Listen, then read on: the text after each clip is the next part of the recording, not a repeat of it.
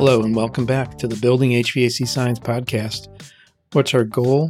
To help create better, more knowledgeable HVAC and building performance technicians by helping the two professions better understand each other with the ultimate goal of making customers happy in the homes they live in and the buildings they work in. Now, I'm taking a wild guess here, but I think a lot of the listeners work in businesses. And sometimes what goes on in businesses is not clearly understood, sometimes even by the owners of the businesses, the supervisors and managers, and sometimes the workers. So I'm going to take a little sidestep here in the normal flow of information I provide and talk about something of interest to business owners. However, this topic is likely of interest to people working in a business too. So while this episode might be helpful to business owners, anyone working in a business should find it interesting to know more about one of the topics on the mind of many business owners business succession planning.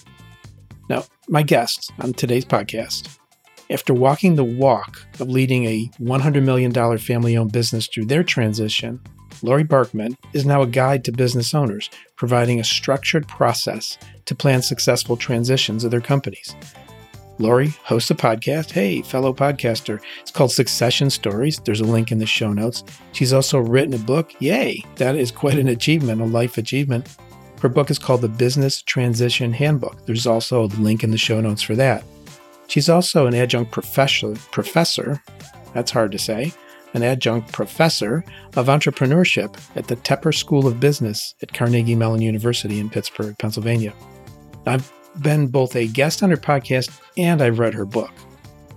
Laurie has a tremendous depth of knowledge and experience in an easily understood way of speaking and teaching on a topic so near and dear to her heart.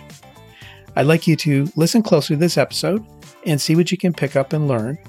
And this is a very intriguing topic for many now, especially because of the baby boom generation retiring. When's a good time to think about succession? Today, we're taking a scientific view on one of the business processes all business owners and even non owners should be paying attention to, and that's the topic of succession. And I want to introduce to you my new friend, Laurie Barkman. Good morning, Laurie. Good morning, Bill. Thanks for coming on. I was recently on Laurie's podcast, which is to be released yet, but we had a nice conversation. And I thought, well, I'm going to return the favor. I feel it's an important topic for business owners. And like I said, even non business owners, and we can dig into that a little bit. But it's knowing about this process of transition. I ask all my guests to give me a topic sentence. And I really like yours, and you really hit on it repeatedly in all your communication. So it's like your heart and soul. So, what is that topic today? Consider this 100% of business owners are going to leave their company one day but few are prepared. Are you? It just hits you. Yeah, it does. We will leave our business vertically or horizontally. Which one will you be? we do outtakes. I mean, not outtakes, but we do clips. That's a great one. I think we should vertical or horizontal.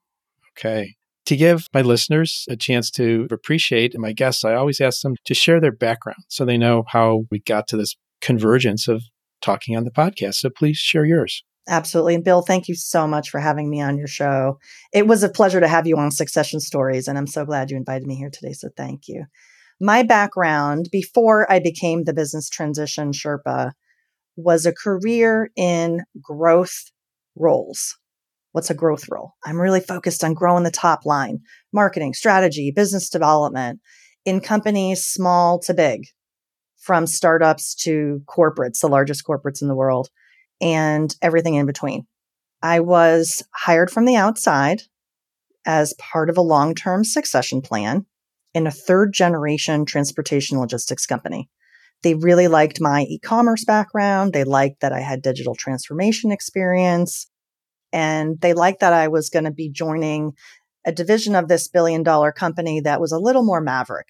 And it was well known that it was part of a succession. And I thought that I would be working at this 125 year old company for years, 20 years in my interview. They said that I'm not, we're not interviewing for you for the next two. We're interviewing, interviewing you for the next 20, which I was so excited about.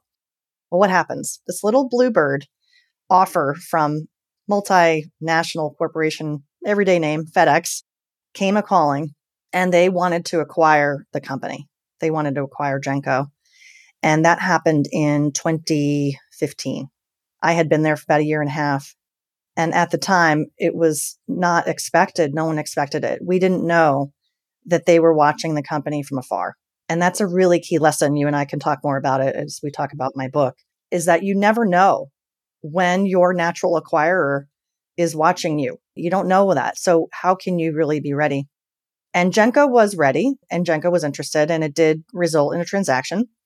And as part of the team, as part of the executive team and being part of that M&A transaction, I learned a lot. Another big lesson I learned was the integration side. And what was that like and what did that feel like? And that's what really got me started in recognizing my interest in working with business owners that are in the lower middle market to help them not only on succession and thinking through their management succession, but really about ownership succession. And the book that I've written, which is called the Business Transition Handbook, has a whole chapter dedicated to that topic, which is who should own your business after you. And it's so complex and complicated, and it's not easy to think about. And there's so many issues and related questions. And that's part of my superpower I have found over the years is bringing clarity to people, entrepreneurs. I don't just say people. I mean, of course, friends and family, find that one of my superpowers too. But in, the, in terms of the clients that I work with, it's the clarity around these difficult topics and helping people just take a weight off their shoulders to have someone to talk about these complicated things and put a plan together for how can they can address them. Define succession. Yeah, succession is one of those words that you really have it in the eye of the beholder. Succession of what? I think succession should be talked about in succession of ownership and succession of management or leadership. And they could intertwine, but they don't have to. You can succeed at your ownership and sell your business to a third party and your management team will stay intact. You don't have to change that out, right? And vice versa. And you can think of all the combinations. So it's good when you think about succession to think of what and to whom and why and when and what and what are all these things. So when you and I talk today, we should probably preface it mostly around succession of ownership, but we can definitely talk about succession of leadership. And I'd like to be inclusive of the whole audience because they may not all be business owners and listening and they're wondering what is he talking about? But i think the thoughtful management of the integration side that you talked about. So if something like this is happening in the company you're working at you can be aware of what the bigger picture maybe not intimately your details but a lot of effort goes into making sure things are handed over well. It's not a take the money and run situation. That's one of the topics I'd like to have you talk about a little bit. Yeah, absolutely. I think it recognizes that there's an emotional side as well as a practical side to all of these decisions. And business owners who I have met, and that's now the hundreds and hundreds of them, whether they're on my show or in workshops that I've done around the country, people are genuinely concerned about their stakeholders, whether those stakeholders are shareholders, equity holders, their family members, they're members of their larger community, or they are employees. And of course, customers and vendors. They do care. They don't want to just take the money and run. And it's not about what you do that causes regret. A lot of times it's what you don't do that causes regret. So, in the context of your question, if you're in the management team or you're part of an organization that is thinking about succession and possibly a sale to a third party, the sensitivity is that people tend to think, well, what's in it for me? What does this mean for me? If you're encouraging our listeners, and I hope so with your question, to think about what does it mean in the context and the big picture, what it means is that the owners are caring about the continuity of the business. They could just close the doors. They could just liquidate it, but they don't want to do that. They care about their legacy. They care about their employees. They want to see this continue forward. And they're trying to find the right solution. Very good. Yeah.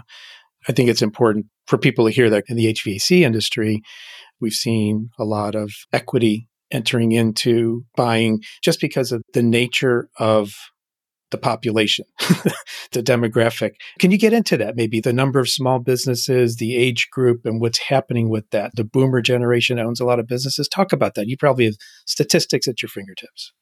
There is something called the age wave, which is the millions and millions of boomers that are positioned for retirement.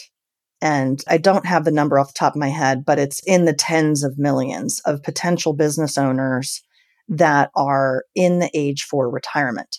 So that would put folks in their 60s and 70s.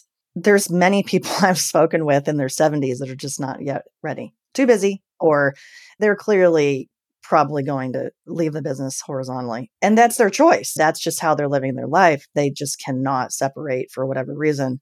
So, this age wave of potential baby boomers who are either going to retire and sell their business or close their doors is something that we have been watching for a while. And it is starting to really be interesting. I'm a Gen Xer, and the Gen Xers are in a really interesting position to either inherit that business from their parents or to acquire those businesses because Gen Xers have enough work experience under our belt, potentially in that industry or in other things that makes them a good acquirer to run the business. And there's also this phenomenon of the millennials who are interested in business ownership.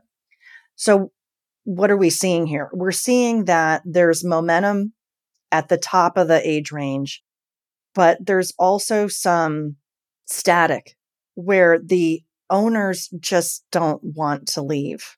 The message that I would have for the audience is that the earlier you can plan for your business transition, the better off you will be.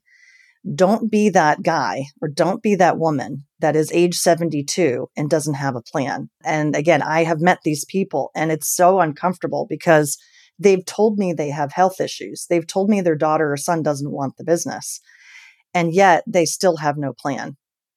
And that's the uncomfortable part of all of this is that we inherently know where this is going. What does that mean for our economy if many of these businesses close down? Here's a statistic that is relating to this question. In the lower middle market, which we'll just define it as 50 million in revenue and under, now, this is a big, big number of companies. Millions and millions of companies in the US fall in this category.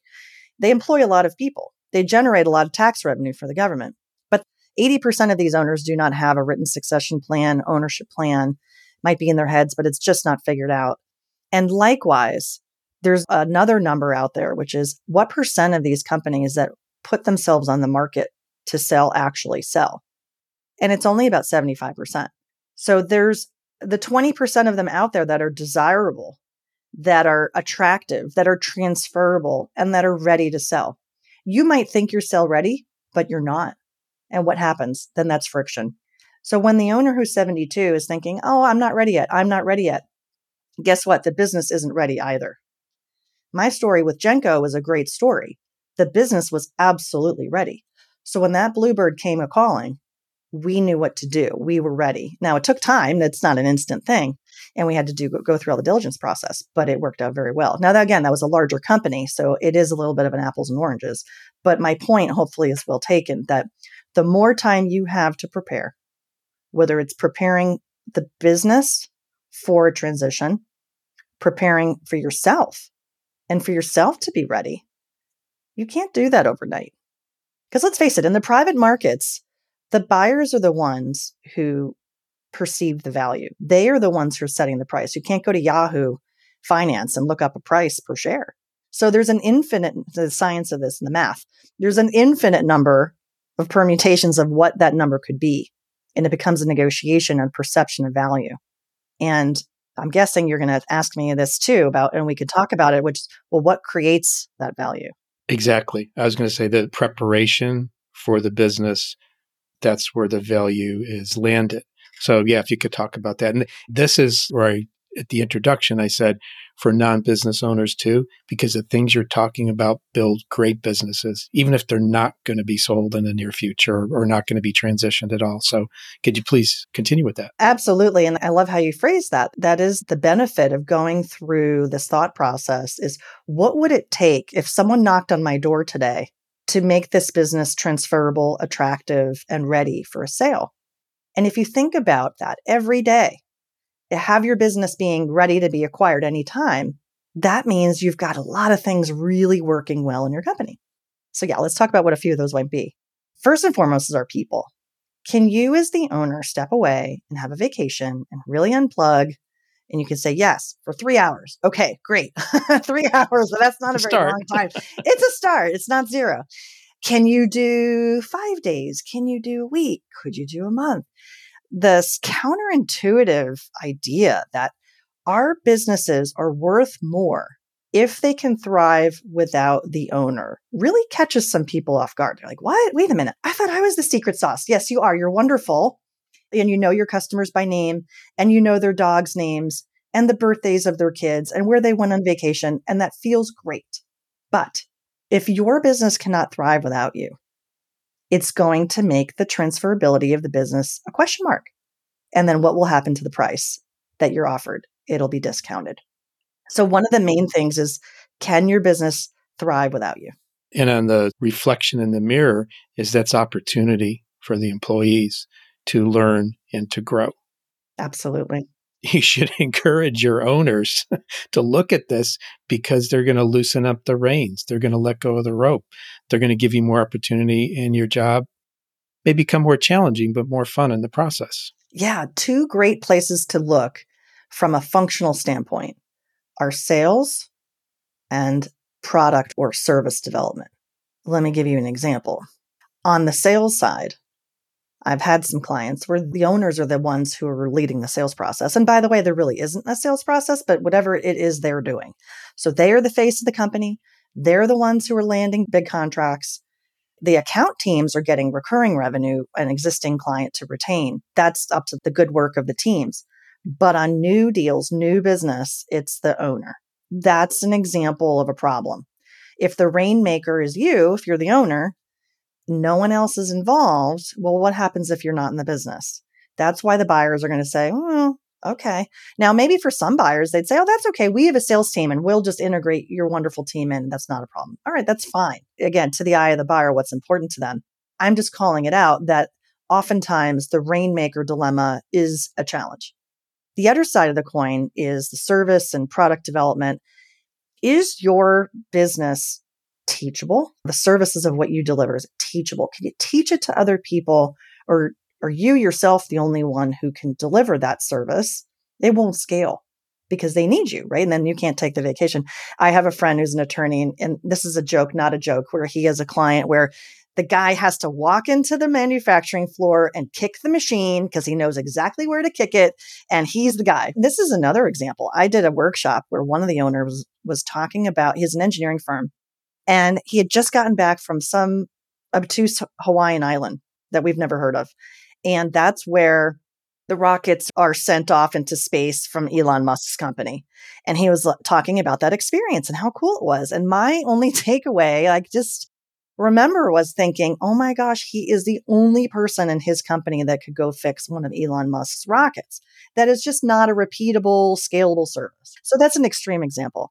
And those are oftentimes where I look first for owners, where if there are owner dependencies, where are they? And those are the two most common areas. You said, and then the teachable aspect also involves with really thoughtfully examining the process, recording the process, but also putting the process up for review with staff, with the team as you do that transition. So, do you have any examples of that?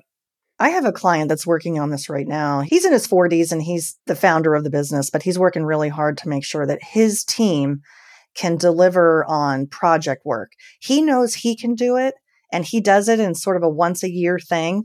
But I've been coaching him on is that really valuable revenue? And is that the best return on your time?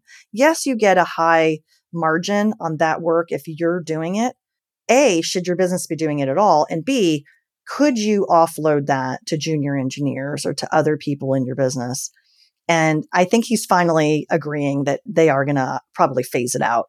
And in the meantime, he'll try to train some other people because he's trying to grow the business. He's trying to double the business in two years. Why is he working on these projects that are going to earn him $25,000? He should be working on other things. Yeah, the bigger ones. And something else. You mentioned a couple times you wrote a book and i want to make sure that comes out and the listeners get to hear about that if they're interested. Do you want to talk about that a little bit? I wrote a book called the business transition handbook that puts together a number of different themes that we've been talking about here. And the basis of the book is how to avoid succession pitfalls and create valuable exit options. And each chapter is a pitfall to avoid I was trying to write the book with the audience in mind. There's so much to talk about.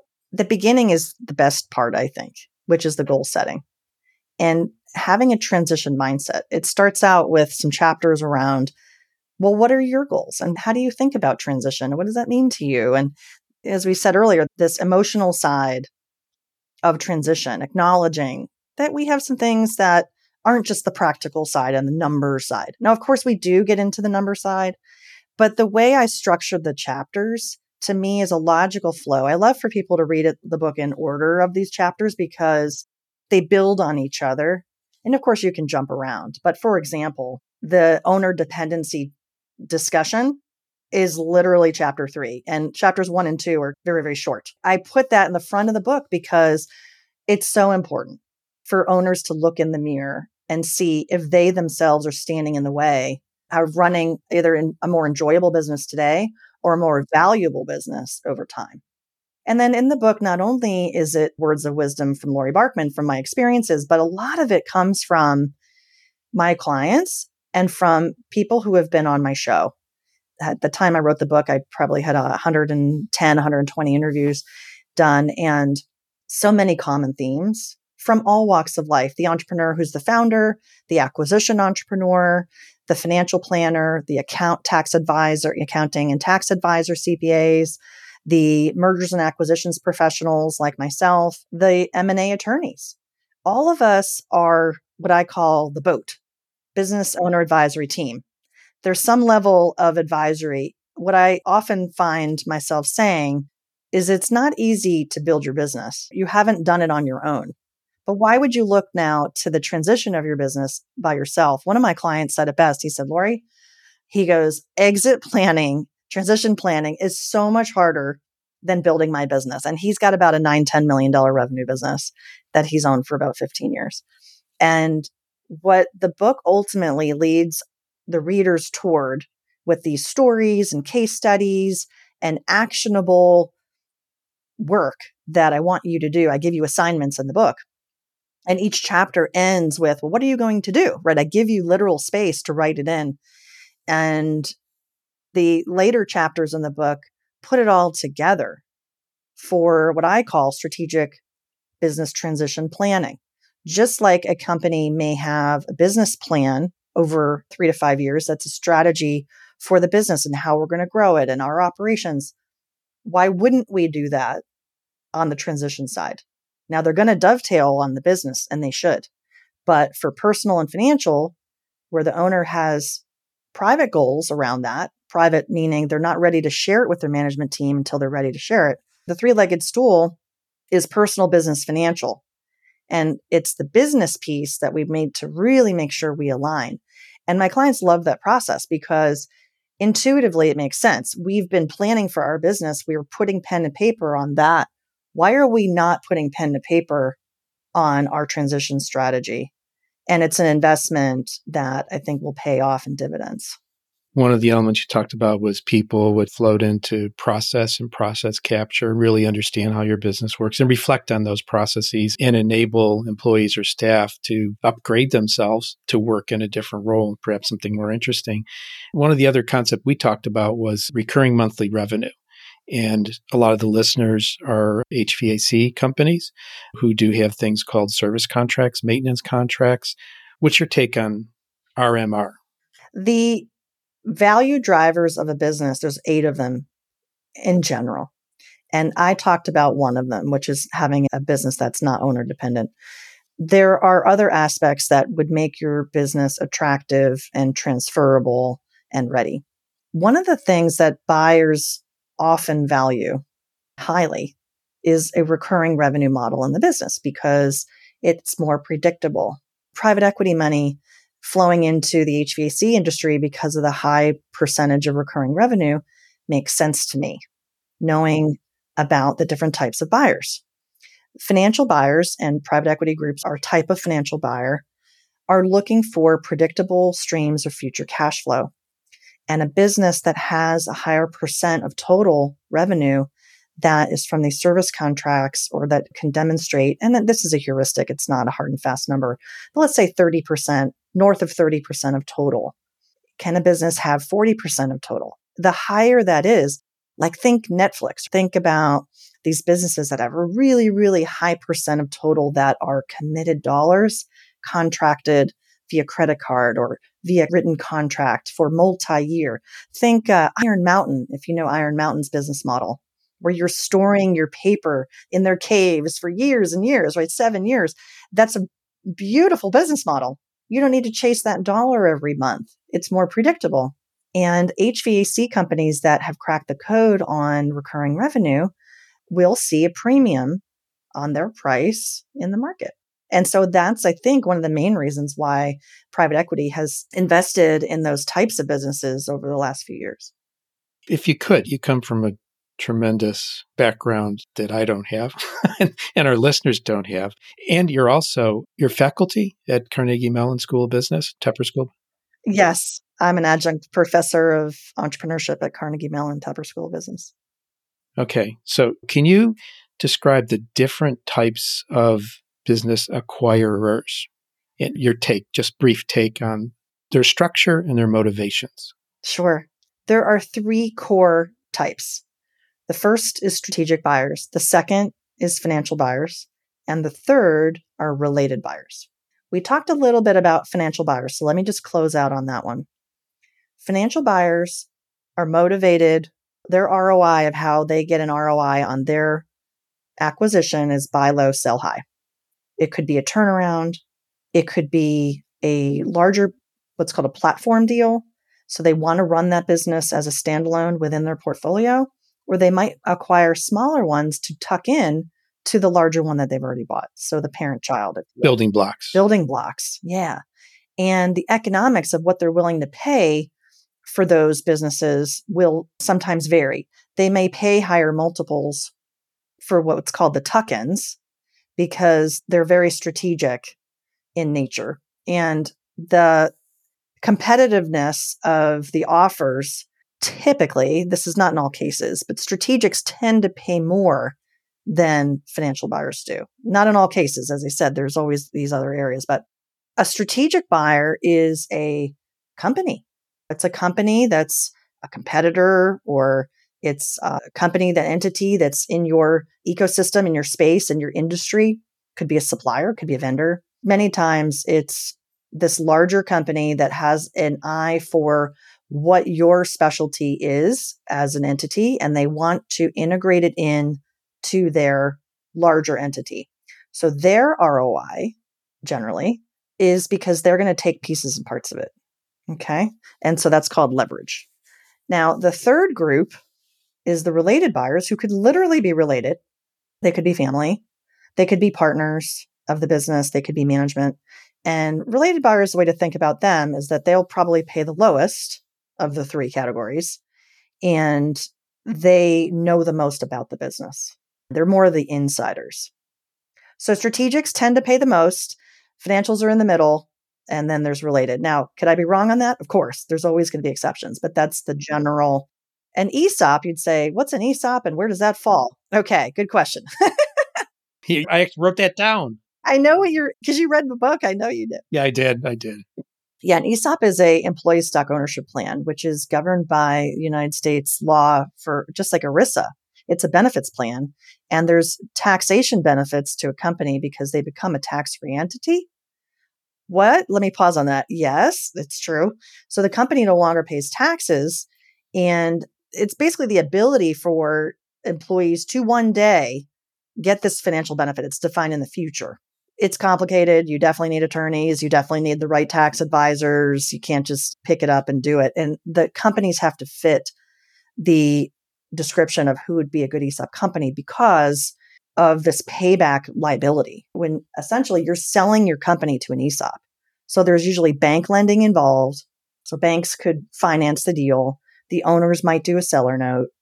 And I know I'm getting complex on this. I'm sorry, but just to give the sense that, oh, if someone says, I want to be an ESOP, I don't want to give that impression. It's typically companies that are hmm, benchmark, I'd say at least 2 million in EBITDA annual and maybe 70 employees, 50 to 70 employees, because you have to have enough of a demographics diversity where not everybody's going to call upon the ESOP to pay out to them at the same time, because that just wouldn't work. So if everybody is age 50 and they all come and they say, I'm ready to retire, now the ESOP's going to cash me out, it just doesn't work in the program. And I'm always careful for my guests to make sure they're my listeners. I call them guests. they're guests in our virtual room here that's asynchronous with the world. But EBITDA, please define that. EBITDA is earnings before interest, taxes, depreciation, and amortization. So on your financial statements every month, if you're taking a peek, you've got your top line, which is your revenue, you've got your cost of goods sold, and that's your operating profit. And then there's all this other stuff to minus out. So that's more like your general expenses and office expenses and salaries and payroll. Yes, yeah, so you've got your kind of your gross profit up above, and then you've got your net operating income for the business. In modeling a business valuation, one of the things that we do with business owners, especially if we're talking about founder led business, is doing an exercise where we want to learn about expenses that are either one time revenue or one time expenses or discretionary expenses that an owner might have where we could do an add back. And so on that calculation of what is EBITDA, a proxy is seller discretionary earnings. And EBITDA is when in this exercise we are estimating replacing the owner and we have to add back their salary. And it basically is profitability of your business. And I'm giving you just a little bit extra education on if we were going to model out a valuation of the business of your EBITDA. If the owner is staying in the business, then it's just as is. But if they're leaving and we're going to add in another person to run it, then we need to accommodate that. So in the general financial statements, it's going to be the lowest number on the page for your profitability before interest and taxes and all that stuff. And if we're going to do an adjustment evaluation, an evaluation exercise to get a market estimate, we want to be understanding what expenses are flowing through your business that a different owner might make different choices. And that's why interest, depreciation, amortization, they're non cash. That's why they don't matter. But also on the interest side, a different owner might make different decisions about debt. Sort of like the engine of the business is the EBITDA, and you can put different gas in it. That would be the interest, taxes, depreciation, amortization. You could put different fuel in that engine to run it differently if you were a different owner than is currently being done. That's interesting. I think Warren Buffett's a big believer in taking a really hard look on a depreciation, especially for capital intensive companies that they may have equipment that needs to be replaced. So in a service business, you don't own the assets. But I think the understanding for your customer, which would be the building owners, that they have to be looking at the depreciation of those systems and then the, what's the capital investment they need to make to update. So I'm going to ask you one more educational question, if you don't mind. We're tied in closely with a lot of influencers, social media. So I'm reading a lot of posts all the time. I think you could help add clarity to defining what is private equity. Like, how are they set up? What are the size ranges? And how do they approach running businesses? And they are one of those financial. And again, if you really want to dig into this, tune into Laurie's podcast or buy her book or your website. What's your website? My website is thebusinesstransitionsherpa.com. And the book is the Business Transition Handbook, which is on Amazon. And the podcast, which is available wherever you listen, is called Succession Stories. Okay. But back to my question. I'll stop peppering you with questions. But if you could define the structure, what are general partners? What are limited partners? How do they go about financing things for businesses? Because that's going to be, I just read an article last week in our industry newspaper about the number of private equity getting into HVAC. So Yeah, private equity groups are in the category of financial buyers because they are institutional, as we say. And institutional means that there are governing agreements, a managing partner, and I was part of a private equity group in my career, so I have a bit of experience here too. A private equity group has limited partners where there are high net worth people who are qualified investors. They have to sign off on certain paperwork and they contribute X amount of dollars towards the fund.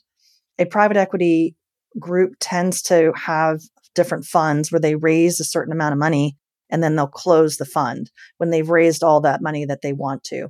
And then the managing partners make the investment decisions. Largely, the financial investors here are silent partners. Most typically, they don't have a say in the portfolio decisions that are being made. And I think that's one distinction. So if you're investing in a private equity group, chances are you're going to reap the benefits from other people's work, but you yourself are not directly involved. You might get reports quarterly or monthly on how these investments are doing. But again, you're not getting a board seat. You have no role in the governance of the business. It's really arm's length. It's like investing in a stock or something like that. That's right. Like a private stock. Yeah. It's private, it's illiquid, it's private market. There's risk involved, just like any investment. But what's the payoff? The payoff is in the portfolio. If the portfolio itself has investments that are generating a lot of good cash flow. They're investing in turnarounds. Again, buy low, sell high mentality. They have a five to seven year time horizon in general on these investments. So they're looking to sell it again. They're looking to get a second bite at the apple. So sometimes private equity groups, and this could be a nice benefit to owners who, HVAC owners who are looking to sell. Sometimes these funds offer the owner a opportunity so they'll just give you a simple example. Let's just say that the company is going to sell for a million dollars and they could say, okay, we'll give you 600,000 cash at close and you could roll the other 400,000 into our fund. So they get an equity stake in the larger portfolio. Some owners might choose to do that. They might like that. Some owners might not like that. So I'm not saying what they should or shouldn't do. I'm just saying that in general, if you hear the phrase second bite at the apple, that's what that's referring to.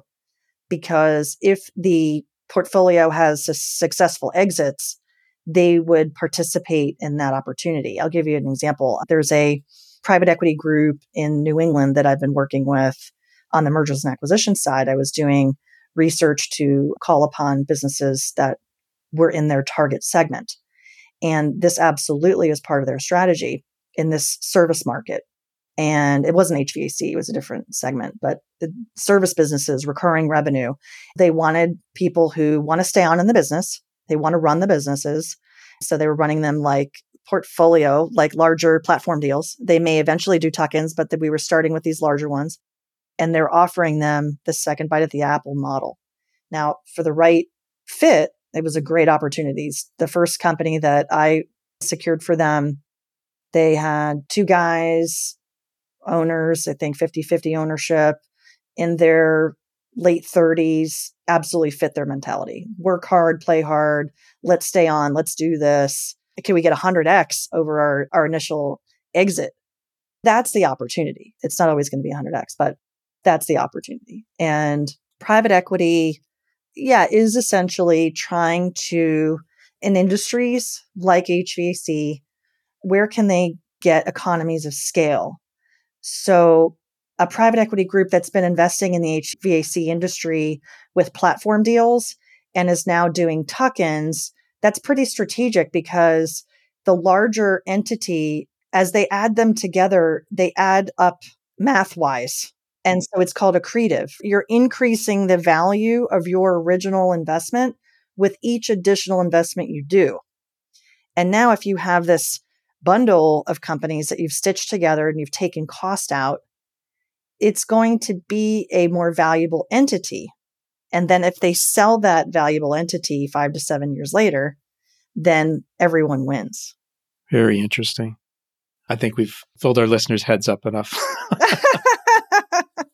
With a very different topic. Oh, I did want to throw in one analogy here because I know you're a Pittsburgh Steelers fan, and so am I. You live in the Pittsburgh area, and so do I you don't want to fumble when you make that exit.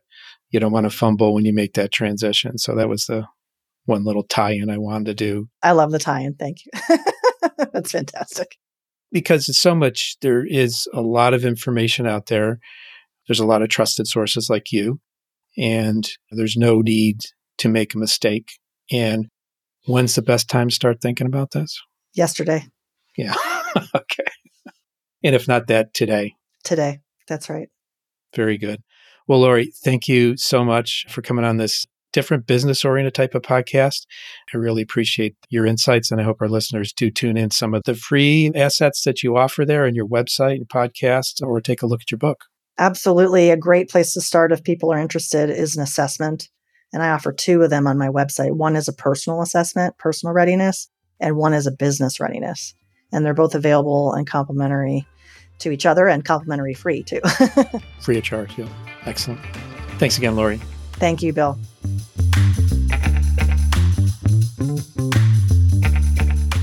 Thank you for listening to this episode of the Building HVAC Science podcast. If you'd like to get in touch with us, drop an email to marketing at trutechtools.com. I also host the RESTalk podcast where you can learn more about the rapidly expanding world of home energy ratings and peripheral topics.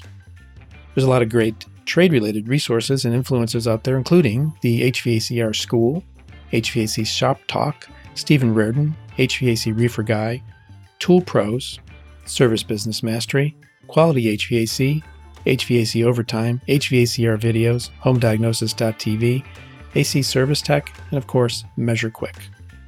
Hopefully, you found this little different episode interesting for you and giving you an insight into the world of some of the topics on the mind of some business owners. Thanks again for listening to the Building HVAC Science podcast. Until next time, take care.